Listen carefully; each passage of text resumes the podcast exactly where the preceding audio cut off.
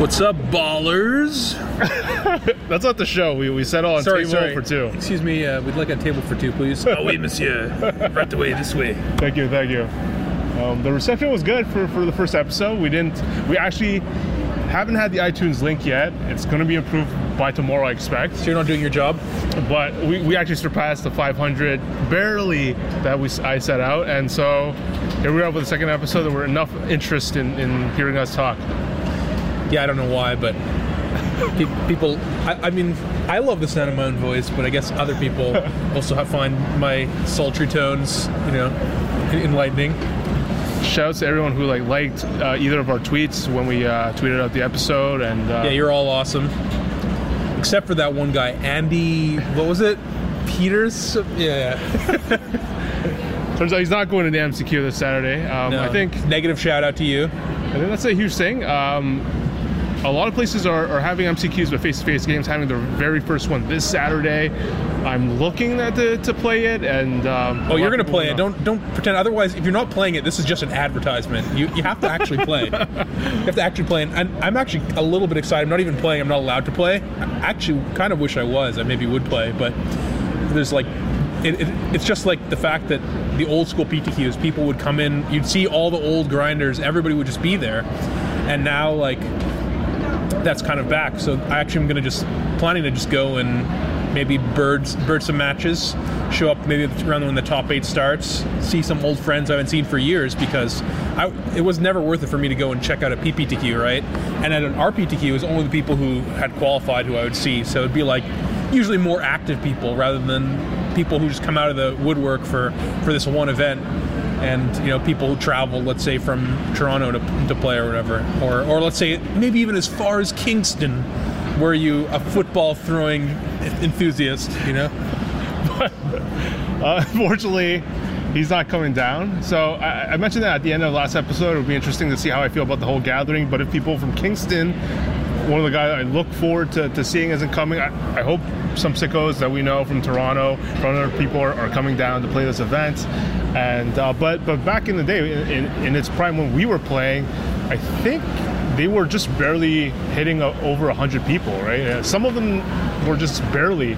Whereas we heard about Americans having to grind some from some cities like nine rounds, and we're like, we were complaining about like, well, I was like seven, eight because it's like, okay, only one person wins. i think i think it was almost always more than 100 people at least i think when i first first started playing it was under 100 but shortly it was almost always It was never 200.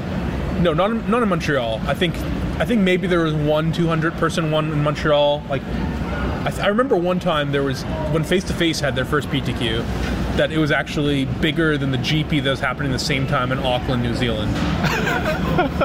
Oh yeah. It was like 300 people or something. You know, it, that one was big. But Toronto, I know, has always had, or at least in the last while, has had really big PTQs. Back when I would play, they they they, they were bigger than Montreal, but they still weren't that big. They're like 160 people or something. Actually, the PTQ I won was in London, Ontario, which was a 10-hour drive altogether. Shouldn't have been quite so long, but our navigators were less competent than than they should have been, and we somehow ended up like north of Ottawa. For those of you who know Canadian geography, you know that that's quite out of the way, and those of you don't, that's quite out of the way. and but it worked out in the end. But that one I think was like yeah, I think that was, it was still more than 100 people, but like 120 or something. I remember thinking that it was relatively small. And you won with Pyromancer Ascension, probably the card that you hold dear to your heart even to this day, I imagine.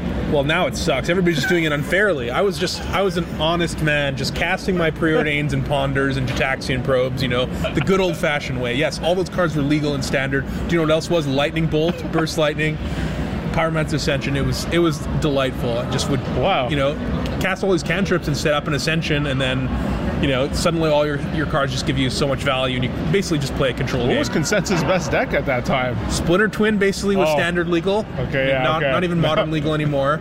Okay. It was it was Caw-Blade, uh, Jace, and Stoneforge just been banned. It was a pretty powerful standard format. Yeah, to be able to play Ponder for your day and not be considered the consensus best deck in standard. yeah, I mean, I remember in the top eight, I played against someone playing Birthing Pod, another deck that's banned in, in modern. You know, so Good times. good times, good times.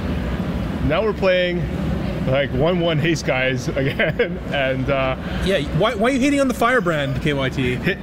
heading into this weekend, and, and like the, the main decks, I think the the pillars, as you will, people say, it's like mono red, Nexus, um, Esper Controller, Esper Heroes. I think those are the, the three most talked about decks. If I'm not Well, I think the the Bant deck from the, SCG has deck, been, yeah, right. it's been you know with Oketra, the the new new you know uh, new Scarab God people have been calling it. Uh, I think that's a little maybe a little bit far, but it's it's got some it's better I think than than it looked from the outside. You know, thought it was just going to be a limited All Star, but it does more than just ruin games of limited. You know. Did you get a chance to play much like before? Because um, the, the MC, the Mythic Championship, was modern. So what about standard? Were you playing much before? Uh, I was actively trying to look at the spoilers for the set and not think about standard. It's hard because you look at these cards and you just think, okay, this is going to be used in this way. That's my normal process. But because this was like a pre-release MC, I was trying to avoid my thoughts of constructed to not taint because only limited mattered, not even modern, right? You couldn't use the cards in modern. So I wanted to make sure I just viewed cards as limited. It's kind of like a horse putting on the blinders, you know. Uh, allowed me to focus in a bit more. Uh, so now, now I have to take off those blinders and look at look at standard, and it's definitely a whole new new world. There's a lot of a lot of big players in standard. It looks like, and things are shaking up. And I don't think we're really all the way to where where the format's going to land. I think there's still a lot more going on. I've seen some some sweet planeswalker decks. You know, there's I've even seen uh, Neoform plus uh, the birthing pod. You know, Simic legend uh, decks that trying to grind up creatures for value all the way along the chain. You know, there's there's obviously the Sultai decks that you you'd always expect. There's some black green decks that you know use various things for value. All, all sorts of people have messaged me all, all kinds of sweet brews and I've been just looking at things and it's kind of overwhelming but it's also awesome because one of the things I really love about Magic is unexplored formats and this format's a little bit explored but it feels like the pros haven't really put their noses to the grindstone and with magic online like not being as used compared to arena for standard it feels like you don't you don't get the output of of like people generating these like format defining decks as much. We're just kind of iterating from the decks that existed in previous standard and moving them forward rather than coming up with something completely new. The Bant deck is the kind of the closest thing to, to something brand new. And people who played it seem to get really rewarded the Star City. So Right. Um, had- did, you play as someone, know, obviously who's not afraid to play degenerate strategies? Were, were you playing the Nexus deck or against it? Like I played it against it for the, for the first time last night. Lost lost to the new version of it. Uh, playtesting against it, and now I can see why.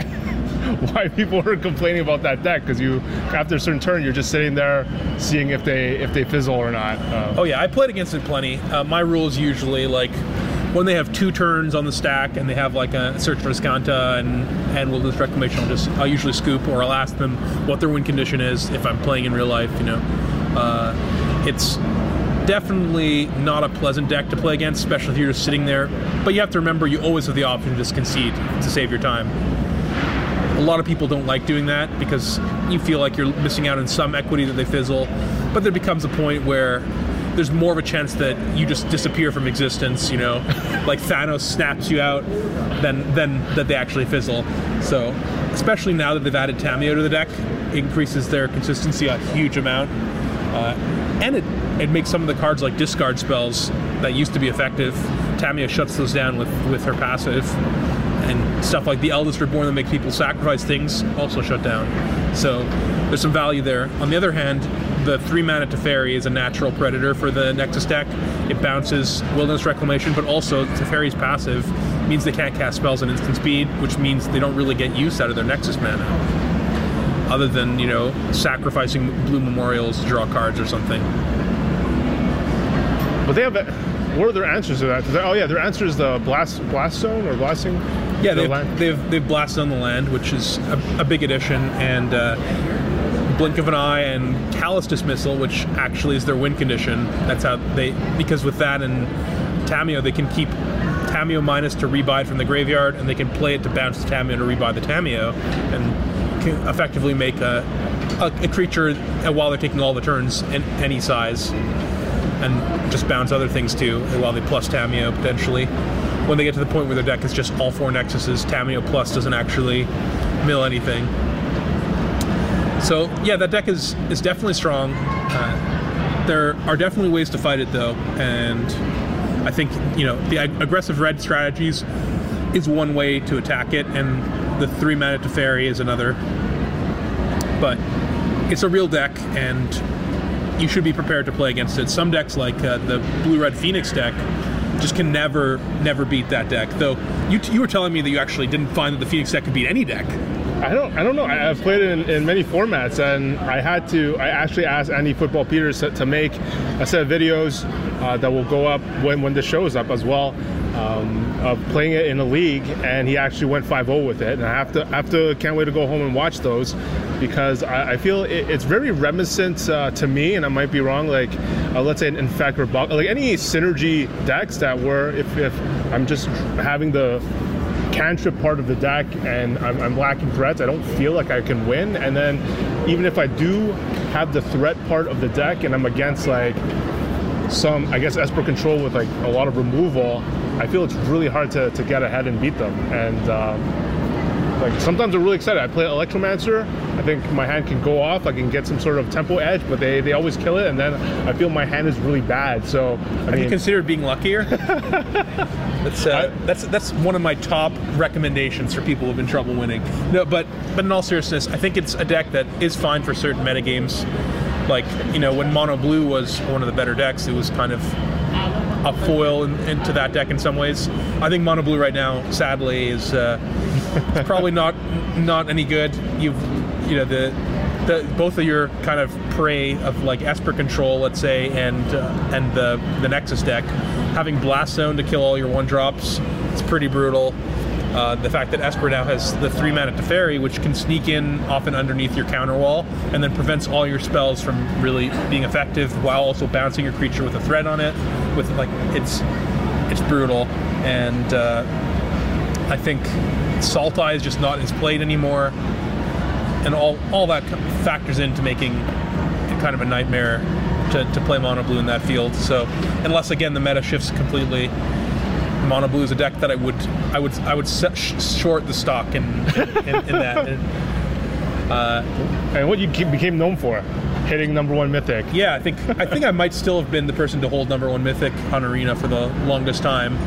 Uh, I did it; it was fun, and then it was at the point where I didn't need the invite that that season because the top eight got invited to uh, the Mythic Invitational, and so people were starting to get to the point where they recognized my name and knew that I was streaming, so they would stream snipe me, and I didn't want to give an edge to the unethical players who do that versus the people who just wouldn't snipe whether you know they didn't right. know that I was who I was or they were they, they felt it was immoral to do so and so I stopped kind of streaming the last last little while.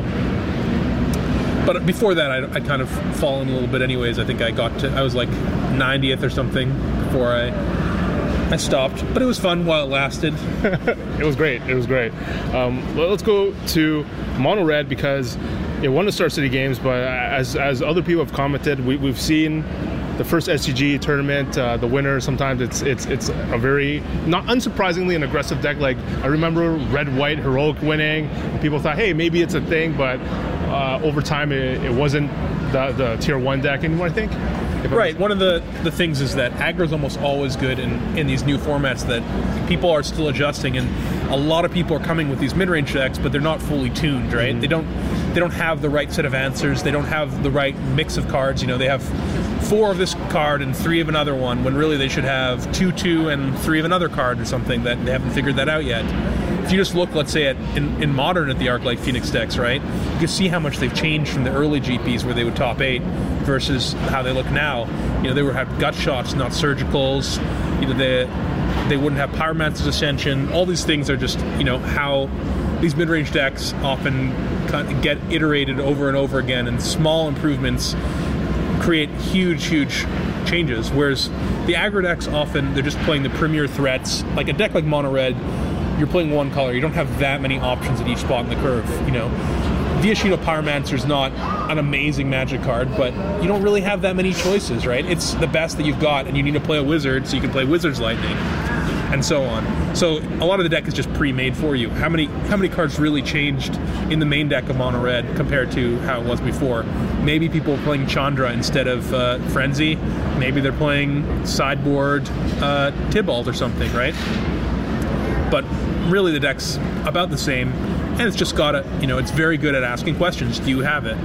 And often people wouldn't have the right answer. There are a lot of cards that have been added to the format that can, that can hurt mono red. Enter the god eternals that card's a beating. Four life and a Yeah. four four and their and their creature's dead? Like what? What just happened Yeah, yeah, you know?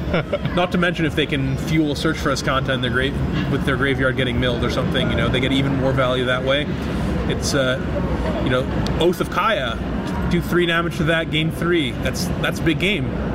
And being able to kill a chain whirler and for value is is huge. So if people adjust their decks more and more like that then mono red is going to get pushed out until again these control decks kind of start tuning themselves more for the mirrors in which case then mono red can sneak back in because they lose respect for it right? Without having enough cheap removal and life gain that's that's kind of the idea to have a little bit of a rock paper scissors but on a, a much higher scale where there's you know 10 different decks or something that can exist and they all they all have good matchups and bad matchups and they can all be tuned to be favorable against other decks and so on. Uh, so you definitely do see the, the aggressive decks thrive let's say week one week two of a, of a format. And also you see the decks that don't require that many new cards often thrive because there is a financial aspect to magic that especially when a set's just brand new it's people don't want to spend a lot of money getting all the new cards and also sometimes they're just actually hard to get you know i don't know at a star city how card availability is if you can just go up to the vendor and they have everything but sometimes I know people have said that, oh, I would have played a fourth copy of this, but I could only find three or something. And I've been there, you know. Now I'm at a spot where I, I'm financially secure. I can afford to buy whatever cards for deck I need, unless I'm jo- going to a vintage tournament, in which case it's starting maybe to be a little iffy. But uh, for for anything besides that, I can, you know, even a legacy tournament, I was missing an underground sea, and I, I went into, I knew, I knew that worse, I was going to try and borrow one from a friend, but if I couldn't get it, I could just go to a vendor and buy an underground sea, even though it's expensive. I can afford that, but I, I understand that I, a lot of people can. I didn't, wasn't always able to, and that does affect the metagame, especially at the beginning, as people slowly build up a deck. I think I don't know. It makes me think of the is it Phoenix deck that ended up winning the uh, Moto PTQ, and uh, LSV was tweeting out how you know how did it win? It only has two new cards, and maybe no one played Nexus because uh, it couldn't beat Nexus before. Nexus got new tools. How did it possibly win? And Well, maybe on Magic Online, people don't play Nexus as much because you actually have it's your own clock that's ticking, and you have to just keep going and going. It's a lot of a lot of the combo decks are not really functional in Magic Online because of that. I know that, for instance, when Melira Kitchen Finks and the Sacrifice Outlet was a was a combo, you know, you, in real life, just say I go to 500 billion life, and on Magic Online, you just, you go to like a, a thousand life, and then you have five minutes left in your clock right, so it's a little bit a little bit different there uh, and maybe that makes the metagame shift away from Nexus a little bit where the Phoenix deck can thrive I know at the the Mythic Championship in Cleveland uh, I was I was playing the the, the Phoenix deck and it was solid and I felt it was pretty good when I played against the fair decks, but when I played against Nexus decks, even just reclamation decks also that were just going so over the top of what I was doing that it was very difficult to win. And even having, you know, negates and spell pierces afterboard wasn't enough. So I think that these other decks have gained something, but again, they're not fully tuned to the point where maybe the Phoenix deck is still pre-tuned because it hasn't added anything that in some ways is an advantage, and people can can cut through a field that isn't necessarily prepared for that. You know, Right. going going one previous level like. Right, the rules of pokers is like level zero. If, everybody's at level zero, you want to be on level one, and then if everybody's on level one, though, you want to be on level two, which is then if you're at level two, level three is effectively level zero, right? So it's there's a little bit of a leveling game there, and it's it's kind of cool to see someone kind of play a deck that's basically just been around in standard for a long time and people have kind of been ignoring, and just crushing to get an invite to the Mythic Championships. I want to go back to, to mono red uh, No, no more with mono red. That's enough. because you played it. yeah. Oh yeah. Uh, um, and uh, and over dinner we, you talked about how you, you played 18 lands. 17 Seven- lands 17 actually lands. it's but that's best of one and so in arena there's a hand smoothing algorithm for best of one the exact details aren't completely known but basically the program draws two opening hands for you and a percentage of the time gives you the better one in terms of lands I didn't even know that. yeah. So you can you can basically you know play fewer lands in your decks often like or, or, or colored sources. Colored sources actually doesn't really look at your colored mix. It just looks at total number of lands total number of spells so you can usually play one fewer land or in this case you know three fewer lands because you're g- generally going to have an opening hand with with lands in it compared to zero lands in it which is one of the risks right, if right. you decrease your land count uh, so I wouldn't recommend 17 lands if you're if you're playing paper magic but you know, not 20 lands is the norm. I think I could look at 19 if you're not playing the full four four drops in your deck, because you know, light up the stage does find you more lands. And the way mono red works is that a lot of your cards can trade one for one with your opponent's cards, and so if you're stuck on three lands, you can just keep making trades until you finally draw that fourth land and slam the frenzy. It's much better than having frenzy and then two lands on top because that's often the way you lose. Good point. Um, I, th- I think you, you you had mentioned it is interesting. You had mentioned like because it's mono red, there's not that many choices, but because um, in this we're early in the format and and people are still figuring it out, and and there's there's like a battle for the fourth slot, and then reading, um, seeing like sort of three different ish like four cards apart decks in, in the SCG top four is interesting and having Patrick Sullivan talk to some of the some of the people who did finish and having different philosophies for the mirror was different philosophies of fire. you Yeah, would yeah, right, right. but yeah, I mean, red, the the spot in red that has been interesting, you know, typically for the past few years, in fact, not just this format, is the four drop spot, right? There was there Rekindling Phoenix has been around. It feels like forever. There's been Hazaret. There's been Chandra. Now there's a new Chandra, and there's Experimental Frenzy, and there's still Phoenix. So which ones do you play? See, everybody basically has agreed that Phoenix is not the one to play in your main deck, but they play in the sideboard. There have been some of these big red decks that have been playing Phoenix main, uh, but Experimental Frenzy was the conclusion, at least for the Mythic Invitational, that I, my, my group of testing, which was me and Andre Strasky, as well as the, the Czech, his Czech buddies, you know, uh, KK and uh, Stan Cifka, and I think Ivan Floch did some some work back there at stage as well. But uh, Experimental Frenzy was was the best card. It was your get out of jail free card in many ways because in games where things were going poorly, it was often like, well, if I draw Frenzy, I'm back in it. If I draw Frenzy, I'm back in it. If I draw Frenzy, I can maybe win. If I draw Frenzy, it could be close. If I draw Frenzy this turn, I'm not dead, you know? And then, okay, then you're dead. But it, it was just you know it, it does not doesn't line up great against mortify specifically and cards like absorb too because the four mana sorcery threat gets answered like for less mana that, by the control decks right and you almost always want to trade your cards up on mana with mono red you want your, your you want shock to kill a two drop you want lightning strike to kill a three drop and you want chain whirler to maybe give you card advantage or kill something and then trade for another spell from them. You know, your Chandra gives you a card and gets Vraska's Contempted.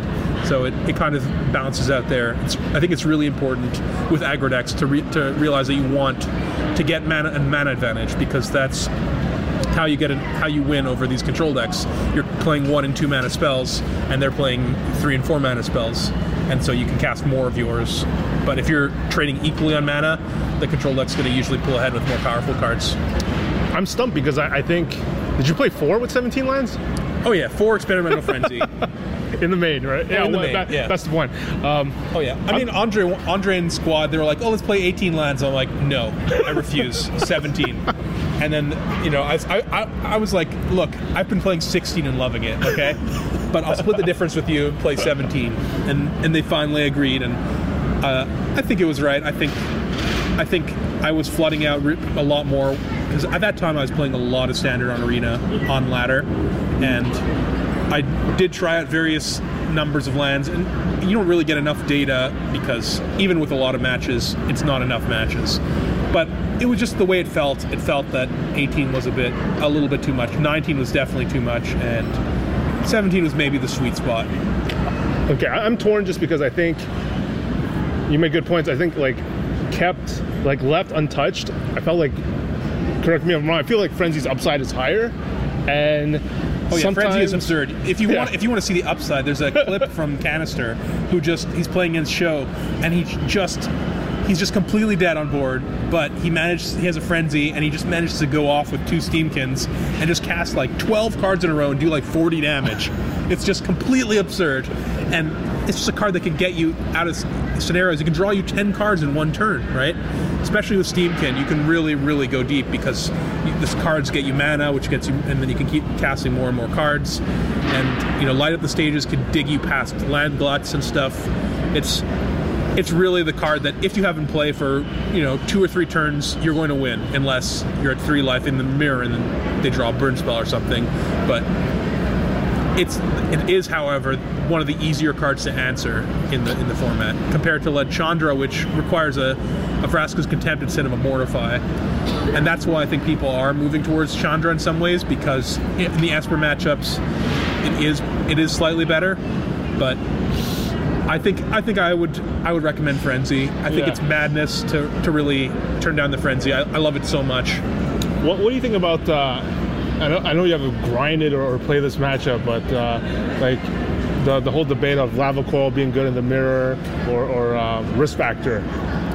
Well, I hate the card risk factor. I'm going to say that right now. I hate I hate Browbeat. I hate all those cards that let your opponent make the best choice. Whenever I draw risk factor, my opponent's at 16 or something. I'm like risk factor. Like, I go to 12. I'm like, all right, discard land risk factor. They're like, I'm at eight now. I'm like, all right, your turn. And then, you know, I, I have maybe a lightning strike in hand or something, and then they just kill me.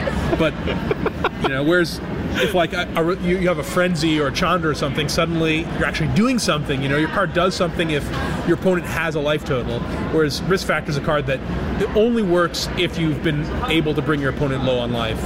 So I think it is a good sideboard card for that reason. One thing to be careful of though is if Esper control decks are, are starting to play more Nar sets, that that does shut down you from drawing cards from the risk factor, so they can just let you draw. And that's definitely Zero. something. y- Yeah, zero if it's on your turn. If it's on on their turn, you get to draw one. But still, not you know if they have a Teferi in play, it's going to be on your turn, and they'll, they'll let you draw zero. I'll tell you that. But Frenzy is just, I think, is just the highest upside card, and for that slot in your deck, that's what I feel that you want. What about the lava coil in the in the mirror? Do you think it's like a game that comes down to trade? It is interesting. So I don't have really not played sideboarded games with Mono Red. I, Right. my, my experience with Mono Red was almost all playing best of one because that deck was busted at best of one. It was it was the best. It was I think Esper was probably the best deck, but Mono Red was was second, and just partly because of the, the algorithm getting you smoother smoother draws, but it was so good. And sideboarding with Mono Red definitely changes things, like the fact that you get to cut a lot of your one toughness creatures, so chain, you can play around Chain Whirler more. I've seen. I, I think that I would bring in Lava Coil uh, if you expect people to have Phoenix. It's Right. a great, a great clean answer to a Phoenix. Sometimes you can, you know, Lightning Strike a Phoenix, untap Chain Whirler it. That was the classic answer. But I think the matchup is often comes down to Frenzy. If you have, if you both have Frenzy, then you're both kind of going crazy. If one of you has Frenzy and the other doesn't, the person without Frenzy has to kill you quickly. But if you, you do need to answer threats on the way up to frenzy, and sometimes the match does get grindy. Like, you know, if you play those matchups and you draw a risk factor, a lot of the time you just traded resources back and forth, and your opponent is high on life, and you know, after you cast the risk factor, they're even feeling higher on life. I'll say. so, I, I, I would I would board in lava coil there, but it's it's hard to go against Patrick Sullivan, the the red deck master himself. His his advice to, to not bring in. I think he might not even want it in the sideboard at all, right? I don't know. I think certainly when there's no Tempest Djinns to kill, you don't need maybe don't need lava coil as much. Great. Okay, let's. I want to talk about something, uh, a topic that that uh, I don't know why it came up, but uh, I mean, I used to do that a lot, known to looking at my old, really old messages when I first started Mana Deprived, and, and you guys used to make fun of me, asking Jerry T for a deck list all the time, or, or Mike You Flores. stopped doing that? Mike told me you just asked him for a deck Yeah. list the other I, day. I, I love tagging Mike. I think um, people would think, oh man, people would think I'm like ultra serious, like D Roots. Like maybe you should uh, be tweeting. I think you should be tweeting Edgar. Don't know my, maybe don't know how close of a relationship I have with Mike. Um, but uh, usually I'll ask these people all these questions, and sometimes, This is Edgar Magalhaes, the hottest yeah. Canadian Magic player. according to one of my tweets, Yeah, uh, I have that I have that screenshotted saved in my phone. I just I, I made sure to show it to KYT th- today at dinner after after you know obviously my recent top eight. Nothing against Edgar, of course, just just a little little funny ribbing at KYT. Because I'm like, what is this? Hottest Canadian Magic player, Edgar? Edgar? It's like, well, he top eighted the SCG this weekend. It's like, Yeah. yeah, he did, he did, he did it again. he did. Yeah, he has. I have actually been pretty impressed watching the Canadians crushing the SCG circuit. Yeah, they're top three. Uh, yeah, I would, I would, I would, I, I basically never played them myself, but it was. I think I played in like three SCGs, one team one, and a couple individuals, and came first in one SCG Classic, and came like t- probably tied for last in, in the individual one, and we came fifth on for teams. It was, it was with Jon Stern and. Uh, uh, Josh Frankel. It was, it was, it was quite a quite a fun squad, but they seem like cool events, but I haven't played any since they moved over to the two day structure. But it's been cool to see, you know, people driving down and, and really taking a shot at it because I always really thought of it as a tournament series for Americans. Yeah, yeah. Shout out to uh, I think Matthew Dilks. I don't know if he's still number one, um, but back back to what I was trying to say was I would approach these people and and um, and also I would value pros, the, the opinion of pros, way more than, than myself. Even though I played a certain matchup, I didn't feel good about a certain card. I thought it was bad, but I see an updated deck list from a pro. It still has that card, and I'd still bring it to a tournament. And maybe like they were right all along, and I was just probably playing it bad through my playtesting. But I would regret not following my instincts. And I feel like, of course, you being on the MPL, but even before that, when when you know, in the eyes of a lot of Canadian players, you're Only Canadians? when you were crushing Canadian GPs and and after winning the PT, I, I, I expect a lot of people come up to you and ask you questions, and it's just funny because I, I imagine for some decks like people have played possibly hundreds, if not thousands, of matches, and they're asking you, and you probably just say one thing, and it would change what they thought.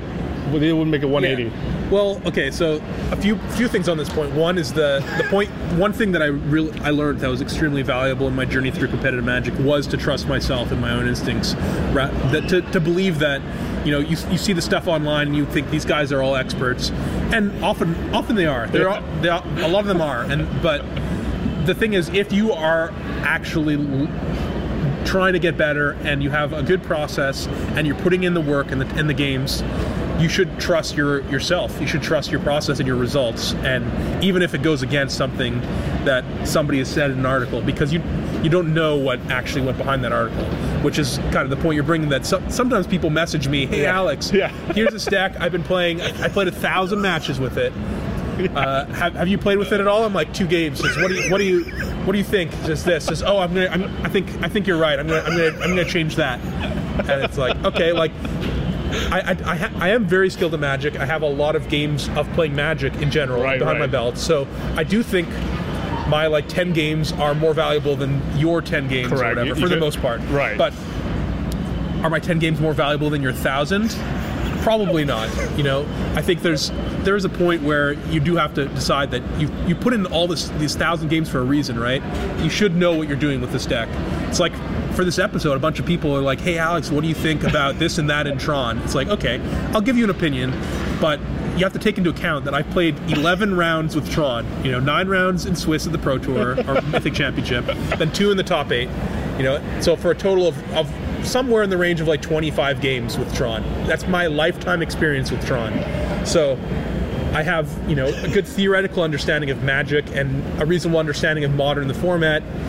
And Tron's not that complex of a deck to understand, but you know, a lot of people who are asking these questions have played so much, so much more, and have thought about these specific questions a lot, and talked to other people about these questions a lot. Right, So, you know, you should take what I personally say with a grain of salt. Basically, you should just close down this podcast right now. I have nothing valuable to tell you. But no, I mean, uh, I think someone asked about the new card in Tron, and it seems pretty sweet, actually. I think finding Mycosynth Lattice can kind of shut people down. It's effectively a stony silence for the mirror or other affinity decks like Hardened Scales, and being able to even find like uh, a. Uh, there's a two mana artifact that you can tap to make anything into an artifact. Um, Liquimetal Coating. yeah, yeah. And so you can even find that if you're low on mana, and that takes like two, maybe three sideboard slots. You probably can play like a fourth relic in your sideboard or something, you know. Uh, and having having a, the uh, ability to have that, I think the Tron sideboard slots are not that tight. There's some of them that are really important. Like it's very important that you have removal spells uh, to be able to kill against you know humans and like hardened scales slash uh, you know having dismembered for the thing in the ice out of Phoenix, having surgicals. That, that that stuff's important, but you know, did we? I had two ghost quarters in my sideboard. Did I really need to have two more ghost quarters? Maybe not. You know, did I?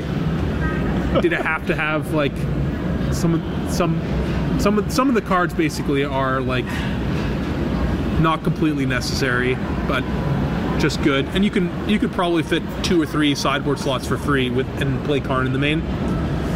And I think it could be good. It is awkward that you know four mana doesn't actually. You almost always hit four mana and seven or eight mana at the same time. So it is weird in that way. But if you look at it, maybe like a ten drop, maybe it's okay. I, I, I suspect that it's it's probably not gonna gonna ultimately be that good though in, in, in Tron. Just the more I think about it, I, it feels like the turn you get to a bunch of mana, you do have to have something that really has a big impact on the board right away, and that you know you need to put a lot more mana in for that card to have an impact. grain of salt though, and uh, if people grind a thousand matches with it, Yeah, if, please and, let us and, know. and you're crushing with it. If you're winning 75% of your matches, That's 750 matches. 750 out of a thousand matches, and then you hear me say, "No, it's bad." Don't just take it out of your deck. Please keep it in. Okay, we'll, we'll, we'll finish with this segment. Maybe we need your phone, but but let's break down the groups for for uh, the MPL. All right. Well, there's there's four groups. They're named after Moxen. There's my group Emerald. There's uh, there's Pearl. There's Sapphire, and there's Ruby. Okay. All right. So obviously my group's the hardest. Not just because it has me in it, but it also has seven other incredibly talented Magic players. Uh, Pearl has eight incredibly talented Magic players on it. Uh, Emerald has oh sorry I'm, I'm on Emerald. Sapphire has eight incredibly talented Magic players on it, and then Ruby I think has either seven or eight incredibly talented Magic players on it. I think eight are but yeah, every, everybody's great. This is the MPL. We're not. There's no. There's not really any slackers here. You know. Uh, I think if I had to pick winners from each group, Or maybe like maybe not necessarily winners. Maybe someone that's either overrated or underrated in, in each group. Up to you. Up to you. okay. Well, uh, You know all the groups off the top of your head. pretty much. Yeah. Okay. I, I'm, a, I'm a professional KYC. He's not, he hasn't taken out his phone. I, I want to look at them too. You wanna- I don't know. I'll, I don't I'll know the I'll list. let you see, but yeah. I mean, I looked at it once or something, so I know. let, let, let's let's look it up. But in the meantime, I'll tell you that. Uh, you know, we, we talked about Ben Stark being overrated, underrated last weekend. Right, right. Uh, I think that there are some players who definitely are better at constructed versus limited. Uh, and we're, gonna, we're, we're pulling this we're, up. we're, we're, we're pulling it up. so, all right, we got we got one of these things. Okay, divisions. Okay, Em- here we go. Okay, here's Emerald, my division. There's me and seven other no, Seth Manfield, Martin Juza, Gregor Kowalski, Brad Nelson, Shota Yasooka, Christian Hauck, and Matthew Nass. So, uh, you know, the players who might not be as well known there, Gregor Kowalski and Christian Hauck, uh, they're both they're both fantastic. Uh, I have a lot of a lot of respect for Gregor's. He's probably one of the hardest working pros I know. Oh, okay. He- His one of the things is you know in in our group he- we'll uh, we'll we'll talk about something, and he'll say he'll he'll he's the guy who posts his his list of some deck and say I'm not really that sure about it though. I, I only played about ten leagues. I'm like, what? You only played ten leagues? Because for him, that's like, yeah, that's a very small amount of magic. He he's just a, a workhorse, and you know he's been really putting up results this past couple years, and he deserves it. He's put in the work, so uh, really happy for him. And Christian Hauck, he's kind of in some ways a newcomer to the scene. You know, he had a he had a pretty good year last year. I got to play him in a in one match, and he impressed me. He was he's good. Wow. So it's a it's a, a good squad. Like people, I don't. Basically, I, I've never really heard that much of. So, so it's really cool for, for you to tell me that. Yeah, I mean, you know, Seth, Brad, Juza, Shota, Everyone. and, and every, everybody knows them. Matt, Matt Nass, he's he's he's always been pretty successful, you know, and he's he's the combo guy. So usually you're gonna you're gonna see him battling with some some sort of random combo deck, but he's he's got some chops, you know. He's the thing with Matt is he's one of the players who I'd expect to make a, a stupid error that like someone at home be like, how could they possibly do that? I could be there. I could be a pro. But he also is going to make like these brilliant next level like strategic lines that other people aren't going to see. Mm-hmm. And you know, and that's kind of his strength, but also his weakness. Uh, so So pretty pretty solid pretty group. solid group. Yeah, I mean, you know, you look at this. I think a lot of people on Twitter they were saying that they expected me to be the favorite there, and uh, I think Seth Manfield was another another person. In fact, this week Seth and I are, are having a battle. We're battling it out. So, you know, it's uh, exciting. But Brad Nelson, someone who in an only constructed format, you've got to you've got to always watch out for because especially just standard. Brad is kind of a monster at, at best of three standard. He's he's a, he's one of the guys in the world who understands sideboarding the best, and that's I think that's pretty high praise for him. So we look at the Pearl MPL division. There's Luis Salvatto, the reigning player of the year. Javier Dominguez, the reigning world champion. Uh, John Rolf, he's wicked smart. Uh, Shahar Shenhar, a, a, a back-to-back world champion. Uh, Li Tian, Hall of Famer, five-time Pro Tour Top 8 competitor.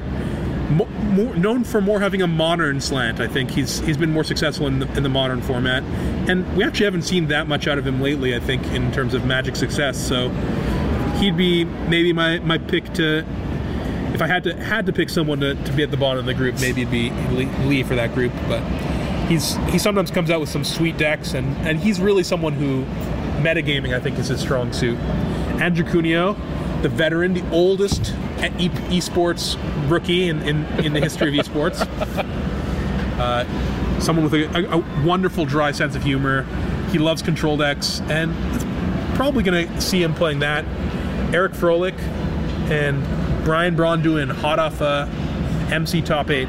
Former world champion. Former world champion. Yeah, we got a lot of world champions in the in this group, right? BBD, Shahar twice, and Javier. Uh, so in this in this squad, I think Javier is has been continually proving himself one of the best, if not the best, right now. Uh, I would I would it would be tough to, to bet against him, I think, and he just puts in the work. Like him and Andrea Mengucci have been working together and for the past couple years and it's paid dividends for both of them. You can really see and you know and, and I think it's great when people put in the work really get rewarded. You know, I'm I'm from the opposite end of the spectrum. I'm, I put in very little work, and somehow I get rewarded sometimes because I'm very lucky. But I, again, it's awesome to hear you say that because Javier is someone I knew from when I started Mana Deprived because he played Magic League and so did I. And, and I remember maybe chatting with him a few times and to see him go from that to world champion to now someone who I consider the best player in the world, respect, And is the awesome. thing about Javier, he's just he's also so humble. He's just a great guy. Like at the after the Mythic Invitational, I, I got to have a big chat with him. We've always been friendly, but we kind of had a real heart to heart, and I got to know him a lot better. And he's mhm. just a total sweetheart, and he just has such a humble, great attitude towards the game, and I think that's hugely valuable to his, his success. Uh, John easy to Rolf, cheer for. Yeah, Easy easy, to to, cheer. easy to cheer for. John Rolf is someone who I think, looking at these names, is someone who people wouldn't necessarily recognize as much, and he's a relative newcomer to the scene.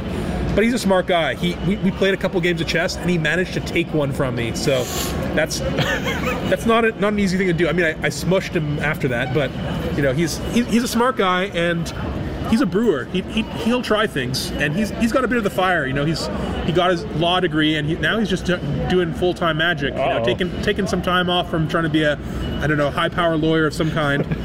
uh, so would, would watch out for him. I think he's gonna he's gonna do well, though. I don't know. He would he wouldn't be my pick to win this this bracket. Again, it's a tough bracket.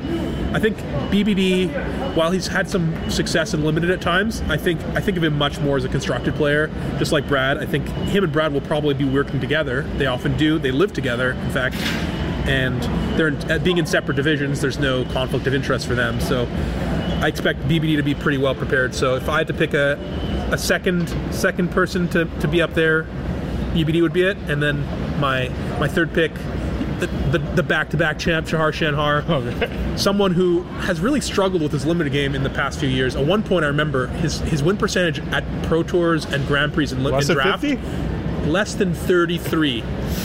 If he went one three in a draft pod, he was performing above expectation. now that was a Rough. rough, rough year rough. for That Shahar is rough. and his results in general kind of suffered from because of that. You know, it's hard to do well if you're, you know, if you're doing poorly in, in the limited portion. But he's someone who puts up strong constructed finishes, and he often approaches matchups in ways that other people don't and don't understand why because he's kind of just a savant really of magic. Often he would make a play, and I can ask him, "Why did you make that play?" And he has no idea. He has no idea why he made that play. He just did it, and it was right, but he just did it. So, definitely my my kind of. It's hard to call him a sleeper pick, but he's All right. so the Ruby division. We got Reed Duke, Ben Stark, Ken Yukihiro, Jerry Thompson, Lucas Esper Berthoud, William Jensen, Carlos Romão, and Yuya Watanabe in quotation marks. Uh, Yuya's matches, I think, have been postponed. I don't know what's going to happen with him. You know, Right. We don't know. Maybe he'll be replaced. Maybe he'll play. Uh, maybe there just won't be an empty seat. Who knows? But there's some big names here. Uh, your boy Jerry, my, my boy Jerry too. I, I, I love me some Jerry. Uh, he's also you know known for being a constructed guy more than a limited guy, and tuning kind of the best deck into making it better. Uh, you definitely can't count on Jerry. Ben Stark, I said you know underrated for constructed, overrated for limited. Uh, if you're looking at this field and you're looking at Ben Stark, he's not a player I would expect to do particularly well. Uh, I, this, this is a, this is a, this is a tough a tough bracket, and Ben Stark's standard thing is to take a 48% deck that people don't really expect and take it to a Grand Prix where people are going to make mistakes because they don't know what's going on. That's going to be tough to do in this field, especially where you know people are going to get to see his deck list and kind of know what's know what's up. Uh, Reed Duke has just been crushing it on the on the PT or Mythic Championship series uh, lately, and if you look at his results, it, it's been a rare time where he's not in the top 32. His results are just incredibly consistent, and he's someone who really does put in the work. It's hard to root against him he's such a nice guy, and he's definitely one of the favorites here. But my pick is William Huey Jensen, someone who I think is one of the most brilliant minds in Magic. Oh. He's really, really impressed me. I think he's a great player. Uh, he's a great guy, and he's been playing so much Magic lately because of the streaming, and he's been loving it. And I think when Huey's on his game, he's almost unbeatable. You know, there's there's a point when he's he finally kind of clicked and started coming back to Magic, and he just top eighted like every Grand Prix he played that year. I don't know if you remember. Yeah, I yeah. won three Grand Prix that year, and I had like not close to his result. He had, he had like eight Grand Prix top eights that year, eight in one year. You know, there's a GP cap of five GPs, so he had three top eights not counting. You know, most people would, would wish that they would have three top eights counting. Right. And it, it's he's just a stone cold master, and it's it's hard to. You think to he's not getting? else. You know, he his name doesn't get mentioned as much anymore in like the top five all time rankings. That's probably unfair. Yeah, well, uh, people care a lot about what have you done for me lately, Yeah, right. and they care also a lot about results rather than necessarily skill. And Huey's someone who, like me, has at times been off it a little bit, you know, not focusing as much. His his experience with Magic would maybe be, you know, watching other people play. He wouldn't be as focused, or his heart wouldn't be in it to the same level. And I think his, when his heart is in it, he's really, really good. And I think that's the case recently. And you know, he put up a deep run a couple Pro Tours ago. I guess the first Mythic Championship, the one autumn one. He was he was playing mono blue, and I think with like two or three rounds to go, you know, he, he had like maybe two win ins or something, and he ended up not getting there. But he's someone I would I'd for sure So, watch so, out. so he's in. He's likely in your top five all time. He might be like certainly certainly when he's on his game, and it's it's it's hard it's hard to to pick, you know, four other people who I would necessarily put there. But Prime I'm real- the thing is is, yeah, the, it is important to know that I'm a relative newcomer to the pro scene. With this the second top eight of mine, I now have the pro points and the top eight eligibility for Hall of Fame, but I still am not eligible by the time requirements. You have to be 10 years since your first pro point, and it's going to be at least two. It's going to be two more years or so, maybe even three, until I hit hit that, depending on when they cut it off. And so I didn't get to experience Kai at his peak. So I only got to experience current Kai, who you know tweets about being 06 in his last couple drafts and 02 in this draft, and, and Reed clicking him down as already having lost his third round. So it's it's hard to really put Kai up there for me because of that. His results obviously are incredibly fa- like, and even talk to him, he, he still understands the game. He's still a very very smart guy, but you know, if I had to pick my top five, who would it be?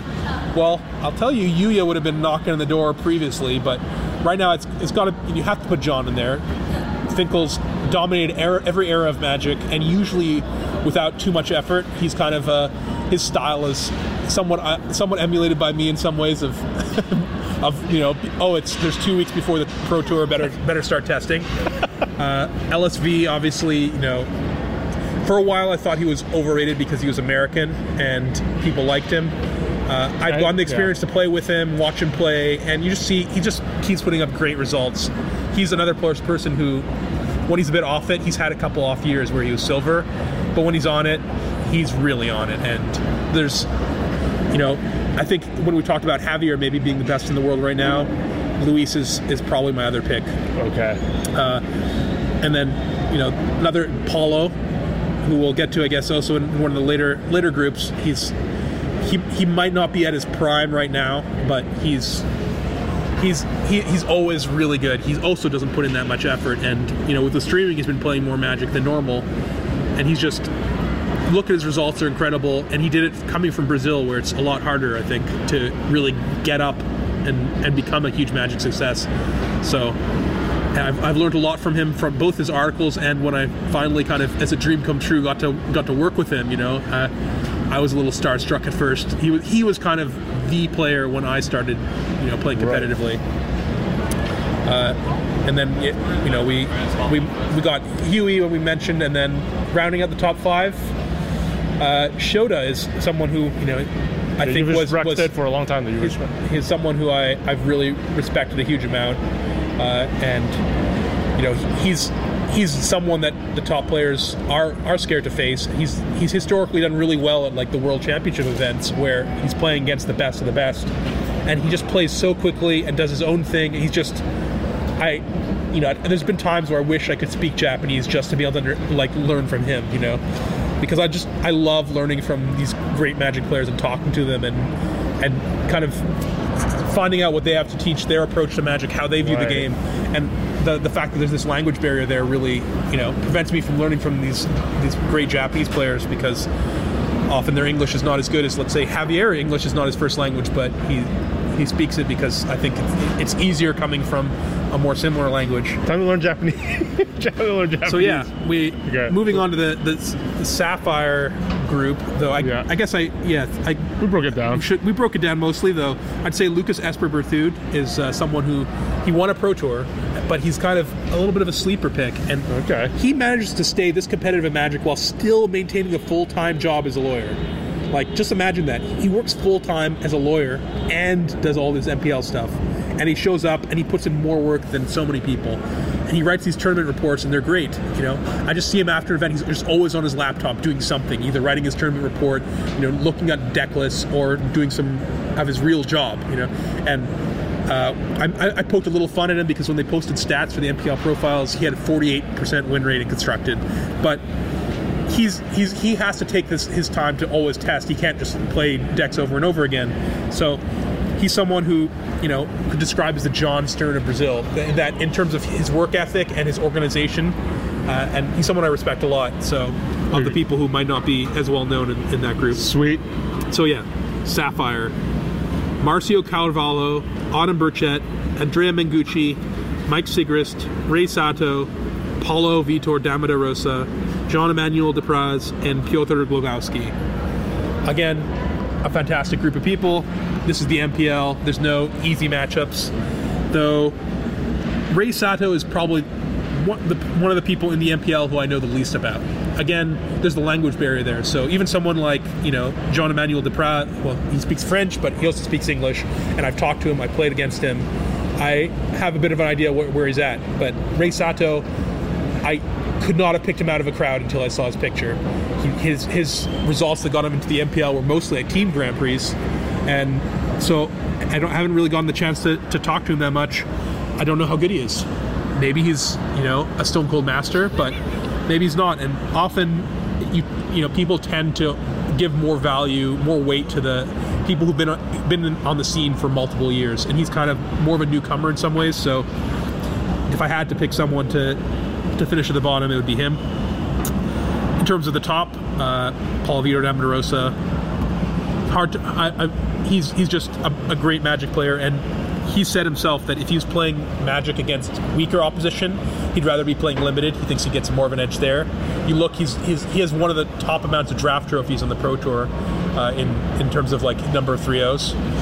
But I, he says if he's playing against be- better players, he'd rather play constructed. Now I don't know if that that's an old quote. I don't know if it applies to current standard. Right. But he is playing against great players here, and I think he's someone who you can really expect to get small edges because he thinks about how his opponent thinks, and leads them down a pass passageway, you know, to to find a play that he wants them to make. And so, I'm, I'm hoping to see some some great matches from him. Uh, Marcio has been one of the top players in the world for a while. I know there's some people have commented about him being shady or something. Uh, all I've witnessed is top level play from him, and he's known more as a limited guy, and that's where he focuses energy. But he's still just a great technical player. I wouldn't count him out. Uh, Autumn, they're they're great. They won a MC recently, but Mono Blue might be on the downswing. So I don't know if you know Autumn has the the level, experience of play with a lot of these other decks in the format, uh, and we'll see how they do. In you know they're the the newest member to the MPL, Andrea Mengucci. You know we talked about him working with Javier, and he's he's someone who uh, when I worked with him, I thought he was good, but I wasn't super impressed. I didn't think he was a top level pro. But I've been watching him over the last couple years when he's kind of really dedicated himself to Magic, I think he's gotten a lot better. And he's someone who now, you know, before I would I'd be kind of happy to face him, and now that's not the case anymore. He's he's he's always had my respect as a person, and now he, he has it as a player too. And he's, his his win at the Mythic Invitational wasn't a fluke. You know? Strong Uh, praise. Mike Sigrist, one of my, my closest friends on the Pro Tour, who I, I love testing with, and he's also known as a limited guy, but he's just a great player. You know, he's he's he's someone who, if this the format was limited, I would I would give a, a more of a bump to, but I w- I wouldn't count him out just because constructed, and he he wants it. He wants it, uh, and he really cares about this MPL league. I'm talking to him, you know, because he's had a couple of uh, his past MCs have not gone how he hoped. You know, he missed day two of the last one. The previous one, he only got the the minimum pro points, which means no mythic points. So he these the mythic points for grabs here. Very he important. wants them. He wants them, and he, and he's he's working to get them, and he really cares. So he's he's a scary competitor. Uh, I, I briefly mentioned John Emmanuel Depraz, someone who has kind of re- new, newcomer to the scene, but I've gotten the, pleasure to play against him a couple times, or I guess the misfortune because he beat me both times. and uh, he's he's a he's got skills. He's good. And uh, Piotr Glogowski, Kanister, he's been streaming for a while, and he's got he's very entertaining. He's he's a troll. He's an enormous troll, but he's he's definitely also great and I think he, he puts in a lot of work. He loves magic. You know, you'll find him on his off hours just jamming games, you know, and that's one of the advantages, you know, if you're a newcomer to the scene, you still you haven't been gr- grinded out by like playing games over and over again. It's still kind of a little fresh for you. And that that fire, you know, pushed him to get second place at the invitational and I think playing the only person playing mono blue, I think, in, in that tournament. And we hope maybe we'll see some exciting decks for him too. So we probably went maybe too deep on on these Yeah. divisions, but I think people are gonna love listening to this. I don't know. You know, I just want Ben Stark to reply to us in a tweet.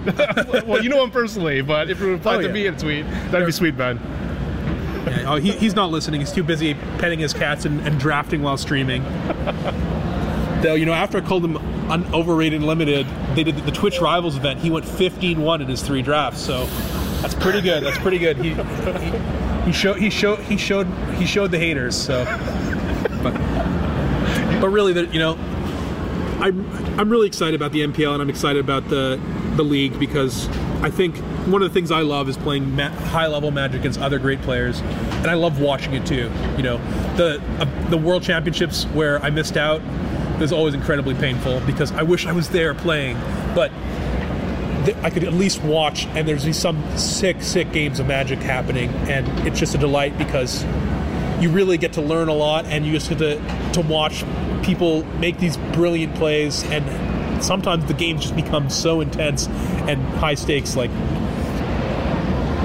it's just a delight. Obviously if you're not into magic you're not going to be that into it but as someone who's into magic very deeply it's just it's really exciting for me sometimes watching these games. Uh, and i don't i don't get as much of a chance as i'd like maybe to, to watch coverage. All right, let's let's uh, we went longer than episode one, and uh, hopefully you guys tweet, share. Our goal is like let's let's double it this time, not 500. Let's let's hit 1K listeners and help us get there. Help us get there. all right hashtag free Hayne from this misery of, of having to hang out with kyt Hashtag a thousand matches. a thousand matches yeah talk to guys, or, or not talk to you guys. Also, but, uh, also guys maybe later. next time we'll get a table for three. We maybe need a special guest, and uh, you can you can vote for who that could be. Ben as long as long as you think I can do a good imitation Oh, of their yeah. voice. That, that All right. Talk to you guys, or uh, see you guys, or hear you guys, whatever. I will time. probably not hear or see any of you guys. Goodbye. So we're back for an instant reaction. Uh, go ahead, Alex. Well, they just announced, like just now after we finished recording, I just see my phone, somebody's tweeted, messaged me. In fact, Mike Sigrist, member of the MPL, has messaged me about Yuya Watanabe's situation, which has been posted. Banned for 30 months, removed from the MPL, removed from the Hall of Fame. What are your thoughts, KYT?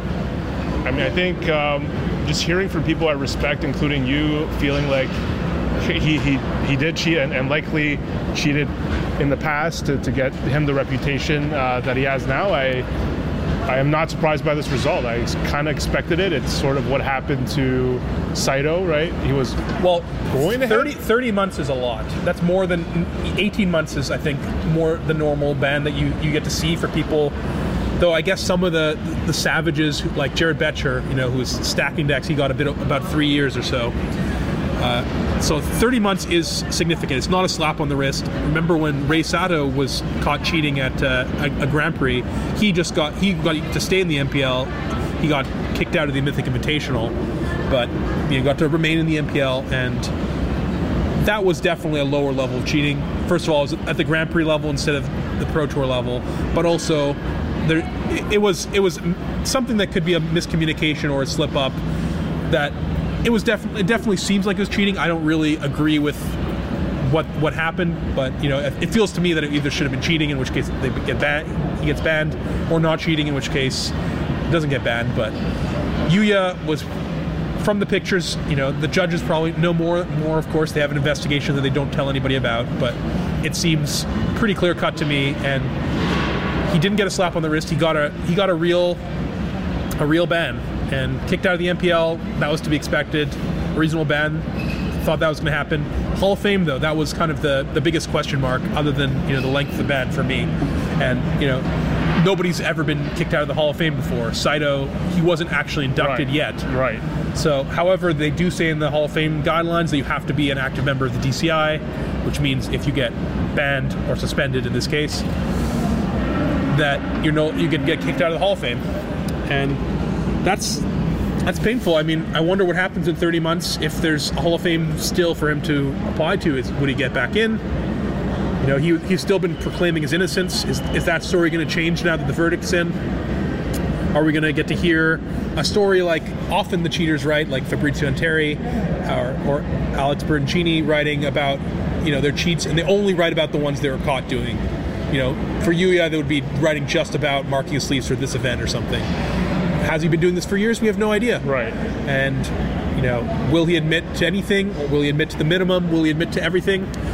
I would personally, you know, I uh, but when someone cheats, I lose a lot of respect for them. But I gain some of that back when someone's completely honest about it and they admit to everything they've been doing, how long they've been doing it, etc. They give the full rundown, and I don't think anybody's actually done that really. Even let's say Dan Lanthier, our mutual friend, when he was caught, he finally admitted it after you know, claiming various other things for a while, but he didn't admit that he'd been doing this for ages or what he'd been doing. And from the video, it's pretty smooth. It's clear that it wasn't the first time he'd done something like that.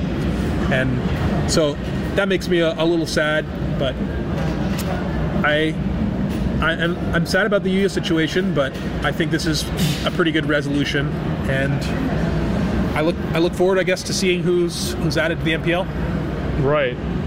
Um, it, it, was interesting. Like after our episode where we talked about um, what we thought, like the EV, the intentions, and Simon Görtzen uh, tweeted about listening to, to you talk about it, and, and then after that, Side Games came out with their article, their piece, and they broke down like each step what like I felt was not convincing. Basically, figuring out oh it doesn't make sense because of this motivation and this motivation. It's like okay, it doesn't really convince me of anything when you word it like that. Like yeah, I so. mean, Yuya barely made it into the MPL this year, right? He was like like myself, was at the bottom, and like me, he also didn't attend the World Championship. This was the first year that Yuya didn't attend the World Championships in the history of the New Worlds.